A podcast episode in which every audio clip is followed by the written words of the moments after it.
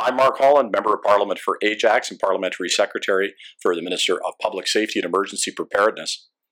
Hello, I'm Omar Alghabra, Member of Parliament for Mississauga Centre and Parliamentary Secretary to the Minister of Foreign Affairs, Consular Affairs. And this is In Camera.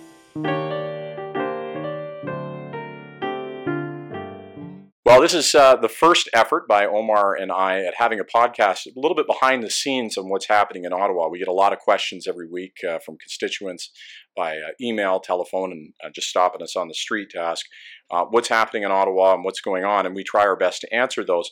But we thought uh, having an opportunity to talk about some of the big issues of the week here in Ottawa together with my good friend Omar would be a good way of, of sort of connecting the people that we represent and maybe beyond um, to look behind the issues it's a it's an experiment. Uh, we don't know how many people will be listening. So all of you out there, uh, welcome to In Camera.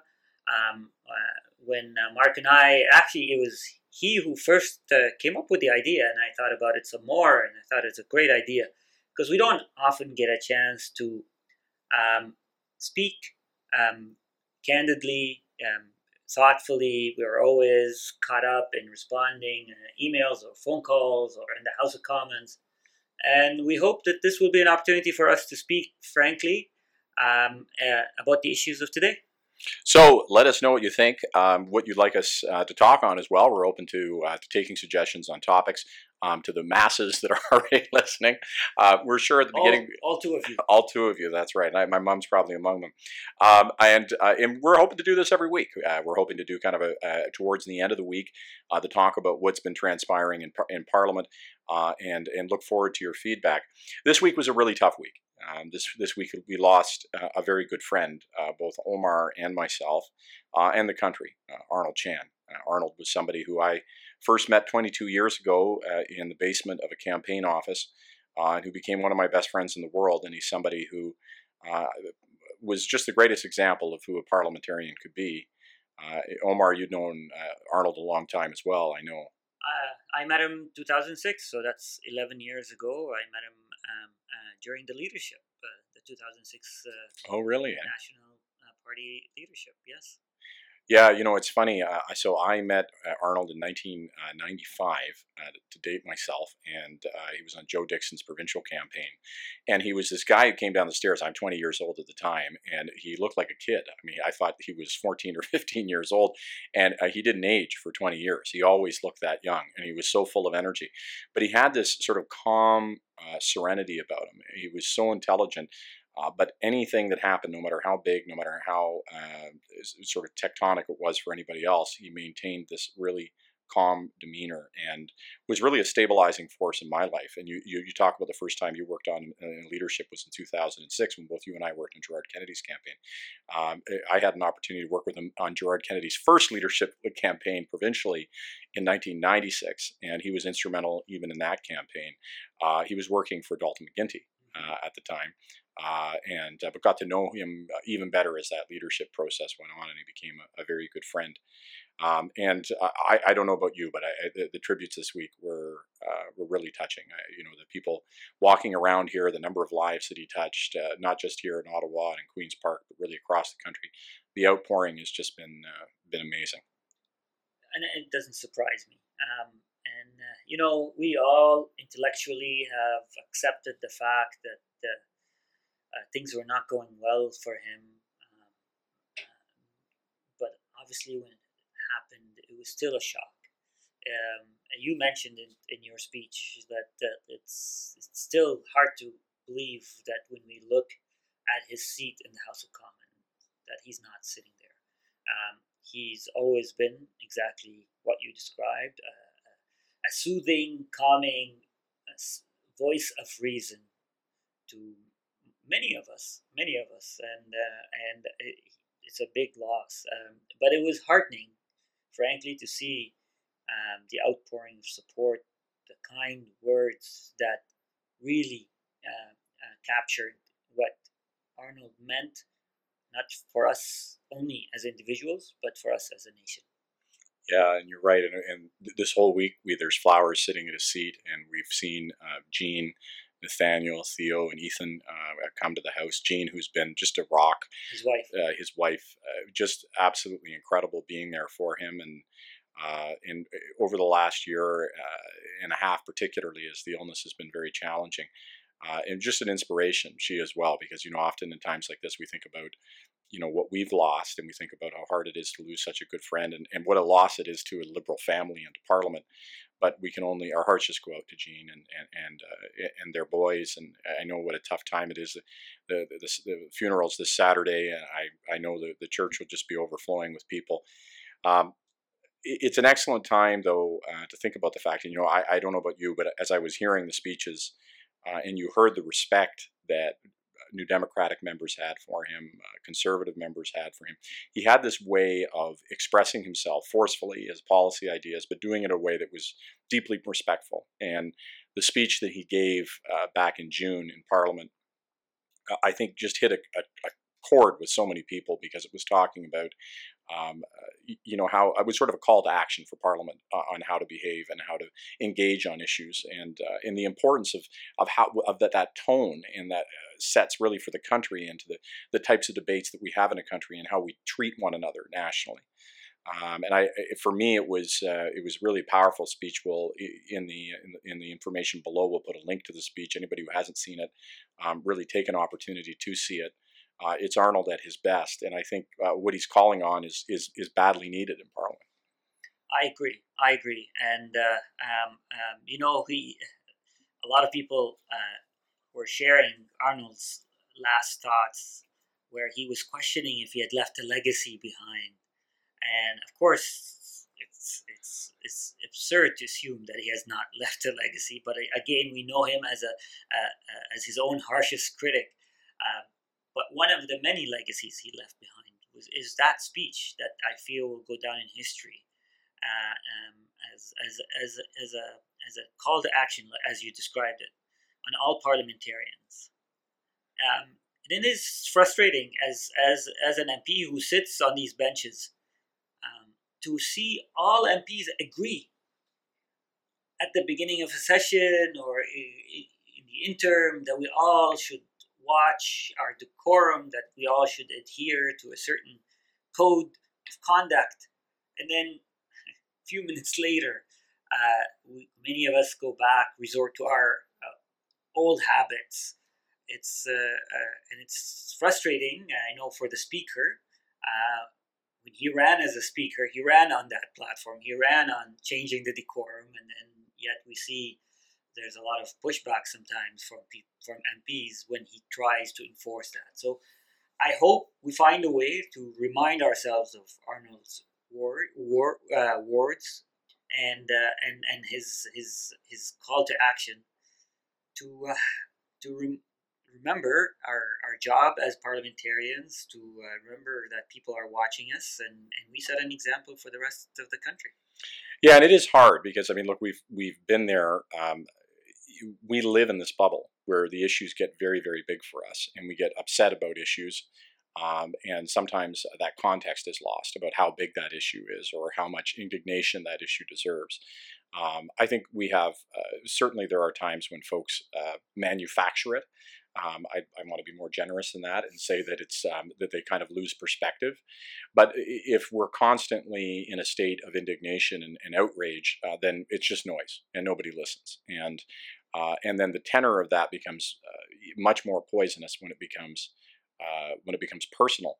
The problem, of course, is you know I can remember and and you you were sitting with me when we when Stéphane Dion was our leader and he made a very conscious choice as leader of the official opposition to uh, to tone it down and to ask very thoughtful questions. And we didn't get any media for two months. Uh, we got completely ignored as a party. And so there is, you, you know, this is the one of the challenges. How do you get heard? Um, how do you make sure that you, you stay relevant? Uh, you have those appropriate sharp edges because it's important to challenge government and to challenge policies and for the, the opposition to be vigorous, um, but doing it in a way that was restrained. And for me, um, Arnold really found that balance. And uh, the amount of respect that colleagues on the other side had for the way in which he did it uh, is, is profound, and, and and I think it's it's a constant check that we have to have with ourselves of watching that tempo, watching the temperament, and sometimes it does cause uh, you know there is cause for indignation. Sometimes there is cause to be really angry, um, but it's it, you can't be like that all the time. And you know, it's not it's not about being angry, and it's not just about being indignant. It's how you express that anger.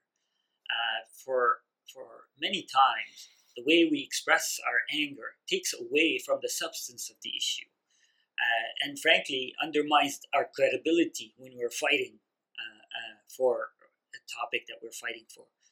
Um, I think it, you're right. It's a, it's a it's an art, perhaps uh, a balance between uh, adding how to add emotion to a, an issue of substance, an issue of of, of, uh, of policy that sometimes may be boring. Try to make it relevant, um, and and that uh, that balance needs to be maintained. And uh, you know, I sat as an opposition just like you did, uh, and I understand the role of the opposition, and it's critical for the country. It's critical for all of us to pose tough questions. Uh, but I think it brings us all down, opposition and members of government, if we if we insult the intelligence of our audience, if we overplay our, our indignation. And, and and like you said, Arnold was a great example for all of us on how to manage that balance.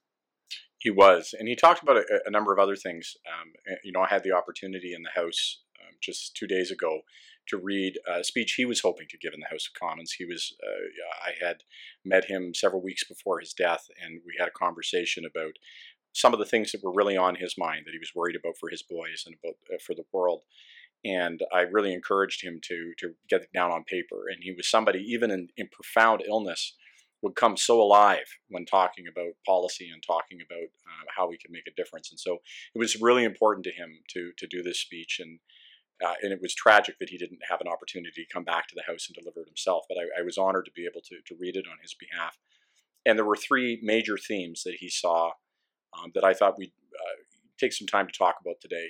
Uh, he talked about climate change. He talked about the rapidity of change in technology uh, from automation to, um, uh, to, to the, the, the, rapid change that we're seeing all around us in every form of technology. Uh, and then lastly, the impact really on both of those things in, uh, in the rise of what you and I were talking before the podcast is um, sort of radical populism, very reductive, um, basic ideas about how to respond to very complex, um, nuanced problems. And you know, climate change. Uh, he's talking about it just as we saw what happened uh, to Puerto Rico, uh, completely wiped out without power uh, by some estimates for a couple of months. Florida still reeling under the impact of what just happened there. Harvey, uh, devastating, uh, devastating Houston. In, in in our own backyard, BC, both wildfires and flooding. we saw wildfires in Quebec and here in the Gatineau region. Uh, we saw not very long ago the devastation that we saw in Fort McMurray, and there's no doubt that the the severity of climate change uh, and the frequency of these sort of severe events is greatly exacerbated, uh, and so we have to build resiliency. Um, but it's also a, a really a, a, clarion call uh, to say that we have an obligation as not only a nation, as a world, um, perhaps more so than any other issue. I couldn't agree with Arnold more on this to take action on this issue. It's a challenge that faces humanity. Um, and uh, we, you know, we talked. I talked earlier about uh, being careful not to overstate uh, a topic or, or, or, frustration. But I think you can never overstate the threat of climate change if left un- unaddressed. Uh, and and here's the challenge here: that the, there's overwhelming evidence, and you mentioned examples and symptoms of that evidence. Uh, the climate change is real, it's happening, and it's coming our way. It's not coming; it's already arrived. Uh, but it's just there's sometimes difficulty for people to imagine uh, the, the, the severity of its future and the, the how much of an impact it will have on our quality of life and our economy, and second guess how much we need to spend on addressing climate change today. Well, it's but it's really important, and I feel that's the job of, a, of, a, of political leaders is to be able to articulate the necessity for investing in confronting climate change and climate change. Some uh, in addressing climate change, we need to do some um, some ways to reduce our emissions, but also we need to find a way to adapt to some of the changes that are going to happen whether we like it or not. So it's about uh, prevention, but it's also about uh, adaptability, and and and that's going to require new type of thinking, not only when it comes to the environment alone, but it's our economy, our social policies, uh, our, our our education. It it really needs a, a whole of society approach. Reality is the uh, the investments um, are uh, in some ways um, intangible. In other words, some of the most important things that we can do are not going to be visible overnight in terms of their impact, and that could be incredibly challenging as uh, people who are who are trying to advance public policy to say, well, we're going to pay some money now so that we can avoid a massive charge in the future. Particularly when there are people going around pretending that that future doesn't exist, where there are people who are trying to debate the science. Uh, when you know, unfortunately, I've seen it. Uh, you know, going uh, going uh, scuba diving and, and seeing coral uh, reefs where there's massive bleaching occurring, uh, where we're, we know that we're going to lose uh, every coral reef, sadly, on Earth is probably beyond our, our saving right now. We're going to lose alpine environments. We're seeing already huge displacements of people because of because of what's happening with climate change, and that we have these other people who are pretending the problem doesn't exist, which allows for this room to pretend that we don't have to do something. Uh, and the cost to the planet and to our own economy is enormous. But one of the things that, you know, certainly we've tried to talk about as, as a government, uh, and, and, you and I were talking about this back in our time in opposition as well, is the opportunities that come uh, with addressing climate change. Uh, you know, when we think of primary industry, which is so important to our country, and it's going to continue to play an incredibly important role to our country. Um, it generates an enormous amount of wealth, but for a relatively small number of people. Uh, comparatively, secondary and tertiary industries um, produce an enormous amount of wealth for a lot of people. Uh, and really, I think there's an opportunity when you're talking about post carbon technologies for those technologies that are fueling it uh, to make the internet look like a garage sale. Uh, the, and we have to be part of that equation. We need to be the drivers of the technologies of the future because our, our resources are finite. Even if we weren't facing climate change, we're faced with the fact that natural resources are finite, they're not infinite, and yet our needs are growing and growing. So the, I think that there's this other, uh, there's that flip side of it. It's not all dread and doom. Uh, but if we are actually on the vanguard of driving this change and this innovation uh, and being on the sunset of the or sunrise rather of this uh, uh, of this new change, there's huge economic opportunity for us in this and huge opportunity for us as a nation. And those opportunities are happening. Uh, whether our country decides to participate in them or not, or harness those opportunities, there'll be other countries who uh, will leap into those opportunities. And, and if we're not careful and if we're not wise enough, and if we don't uh, participate and be early adopters, um, much of our existing industries that will have to change uh, might be not replaced with the, with the alternative. So we really need, and that's the role of government here. I I, I believe in, in free markets. I believe in the role of free free, free markets. Uh, and flea markets too, for that matter. Uh, yeah, but, I know you love flea markets. Some good deals. but uh, it, government needs to protect the interest of its citizen, facilitating a smart economic growth. And and and sometimes free markets are short-sighted, uh, and that's why government, eh, eh, frankly, let's be honest, the internet would not have happened if it was purely for free, free market. Uh, if, if there were no military and space industries that the government had invested in, we wouldn't have the internet that we have today. Uh, the same applies to uh, our, you know, our handheld uh, smart devices. Uh, so governments uh, have a role to facilitate a, vision and, and, and a direction for our economy and set the parameters for it. And that's what we need to do. And if, if we don't, not only are we going to miss out on defeating climate change, but we're also going to miss out, like you described, uh, an enormous economic opportunity. Yeah. So as we uh, as we move forward um, in, uh, in, in, and we have a, a really fantastic uh, minister responsible for environment who's who's spearheading our efforts uh, across a variety, myriad of different um, different policy areas to both reduce our emissions and at the same time invest in the types of technologies that are going to take us to um, to a better place.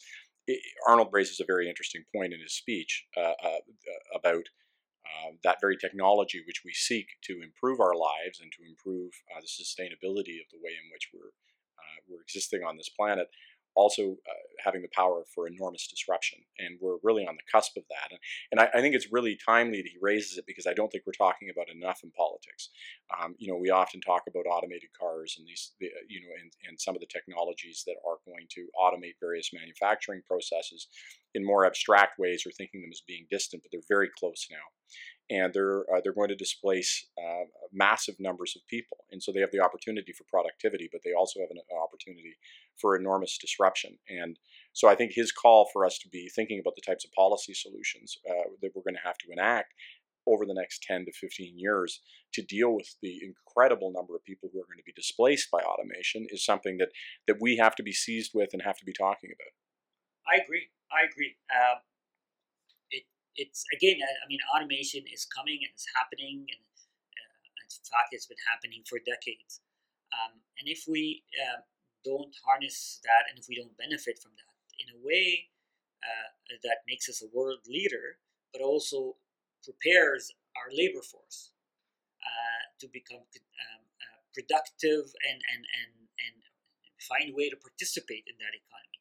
So we need to ensure that our labor force is trained and ready, and then create opportunities, economic opportunities for them, uh, where we are on the cusp, on the, on the vanguard of those uh, significant um, automation changes, tech, innovative and technological advances that are happening. The world is going to be buying this, and and it's up to us whether we want to be sellers or just buyers. And if we are just buyers and we don't take advantage of having uh, participating in that economy, we may not even have the resources to buy that technology. So it's essential um, that that we are aware, not only aware, but we are preparing our economy and our workforce for that change and certainly from a government perspective, uh, science is at the center of our agenda, and, uh, and, and understanding how we can both benefit from these changes and deal with uh, the social adaptations that are going to be necessary for them is at the core of what we're doing. But I think the, the, the speed of the change, the rapidity of the change, is one of the things that really concerned Arnold in his last comment, uh, and the fact that you know there there are folks who have seen the world change around them radically, um, and where uh, you know, their future doesn't seem as secure as maybe as it once did, and uh, they're worried about the, whether or not their kids are going to have the affluence that they had. Uh, and this isn't just a Canadian phenomenon; it's really happening globally. Uh, and seeing uh, climate change, automation, constantly changing workforce where there's global competition, um, is is leading uh, the rise of reactionism, where people say, well, maybe we can just press the pause button and go back to a different time, uh, or unfortunately, where radical messages of all sorts are starting to uh, find home because uh, simple solutions are somehow easier um, to absorb uh, and to hold on to than the really complex ones we're talking about, which is uh, that this is a lot of gray policy. some some areas we don't have firm answers. we're we, we have to to work with the best evidence at hand. Uh, but people aren't accepting that. And there's this drive to kind of go backwards in a lot of different areas that's really concerning, and we're seeing it manifest itself in, in sort of an extreme manifestation of, uh, of, of, of, populism. No, indeed. And, and change, by definition, is scary. Um, and it's complicated by the pace of change. The pace of change is, uh, is occurring, like you mentioned, at a very fast rate. And and there's also a sense that not everybody is benefiting from that change.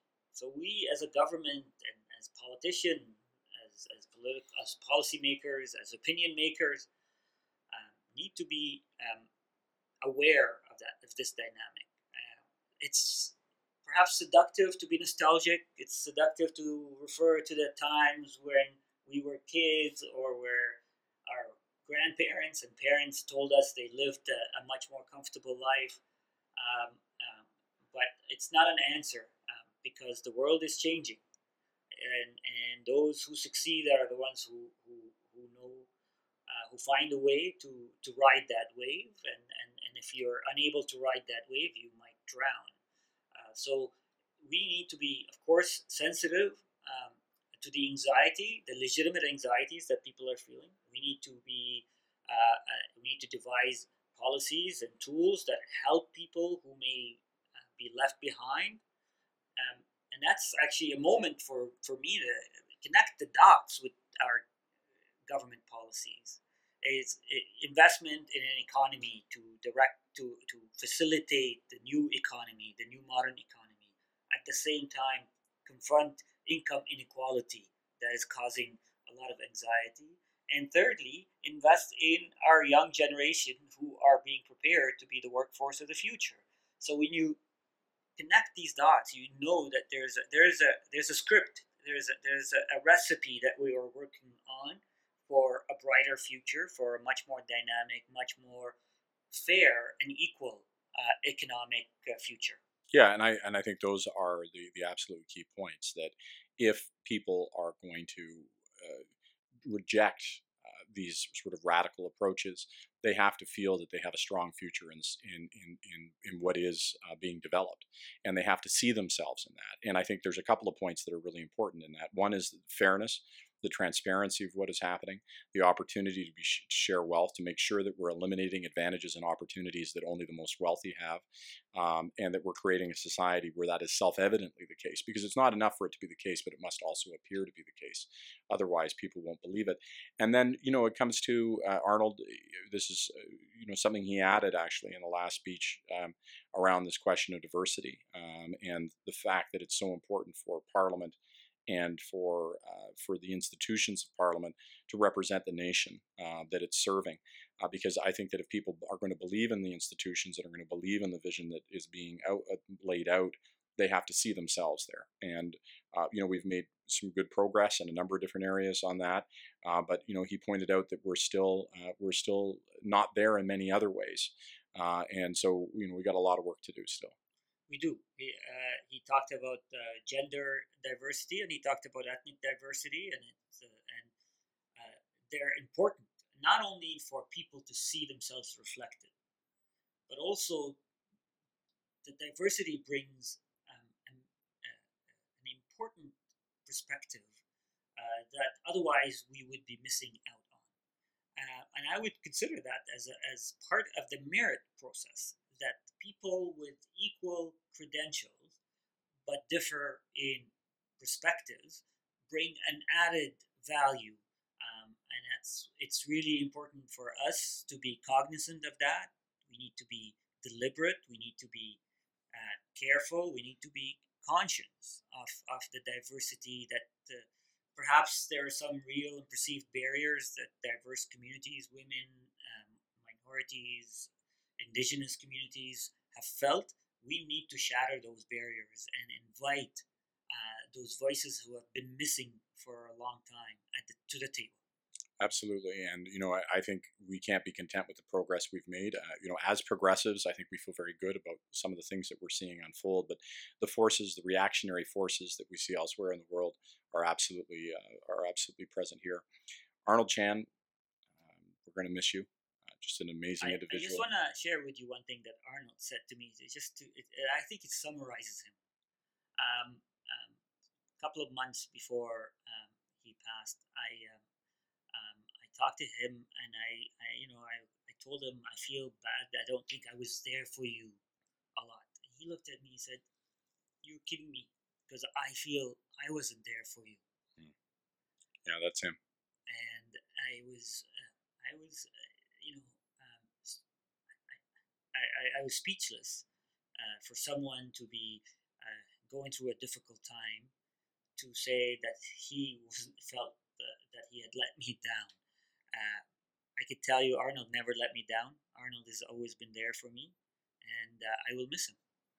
And how many conversations like this did we have um, over uh, over coffee or over a meal? Uh, and and now he he isn't with us. But I think what is with us is his words and the things that he held as um, as being essential for us to focus on. And uh, and they're things that resonate with us. That's why we work so closely with him in politics. And uh, and I know for you and I and for so many others, there uh, we're going to pick up the torch and continue to work in his legacy. I miss his mentorship. I, I deeply miss his friendship and. Uh, uh, the funeral is going to be a pretty sad thing, but um, but he's in our hearts, and uh, and this was a great opportunity today to talk about uh, about our friend. And I want to thank you, Omar. This is our, our first podcast. Uh, many to come, and again, we look forward to your input on how we can improve it, or any issues you think we should be focusing on. This has been in camera. Yeah, and uh, I, we don't know. Mark and I don't know where this is going, um, but we invite you to visit the our not so uh, sophisticated website at incamera.ca. We don't have a big budget.